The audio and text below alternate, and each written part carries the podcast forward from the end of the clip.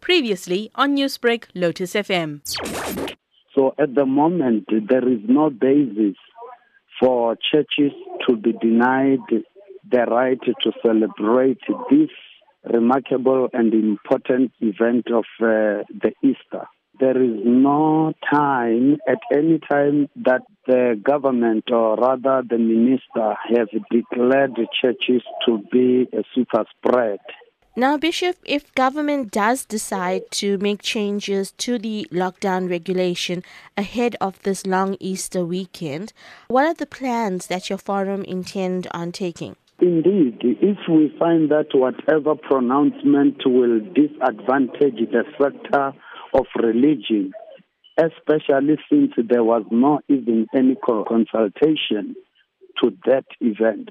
So we will definitely not hesitate to take the government back to court on an urgent uh, motion, just like we did in February. So we will do the same thing. And what is the status of that pending case? Though we still have another pending matter, which uh, is now scheduled for May.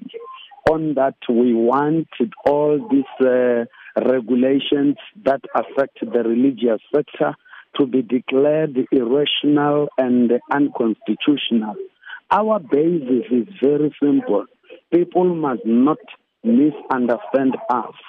We are not saying COVID is not there, COVID is not killing. We are saying our government is failing to practice consistency.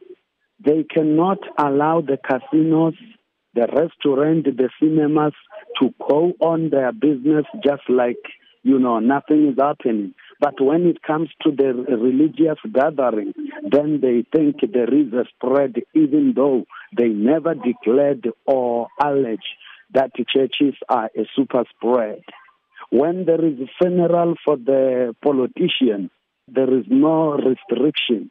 When there is uh, politicians attending these corruption charges, they allow their members to go into buses and uh, support their politicians then they can talk about the enforcement of the regulations.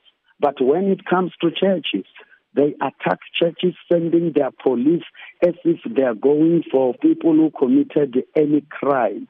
So we feel that uh, churches are ill treated and their rights are uh, infringed because of this government which is lacking consistency on its implementation. Newsbreak, Lotus FM, powered by SABC News.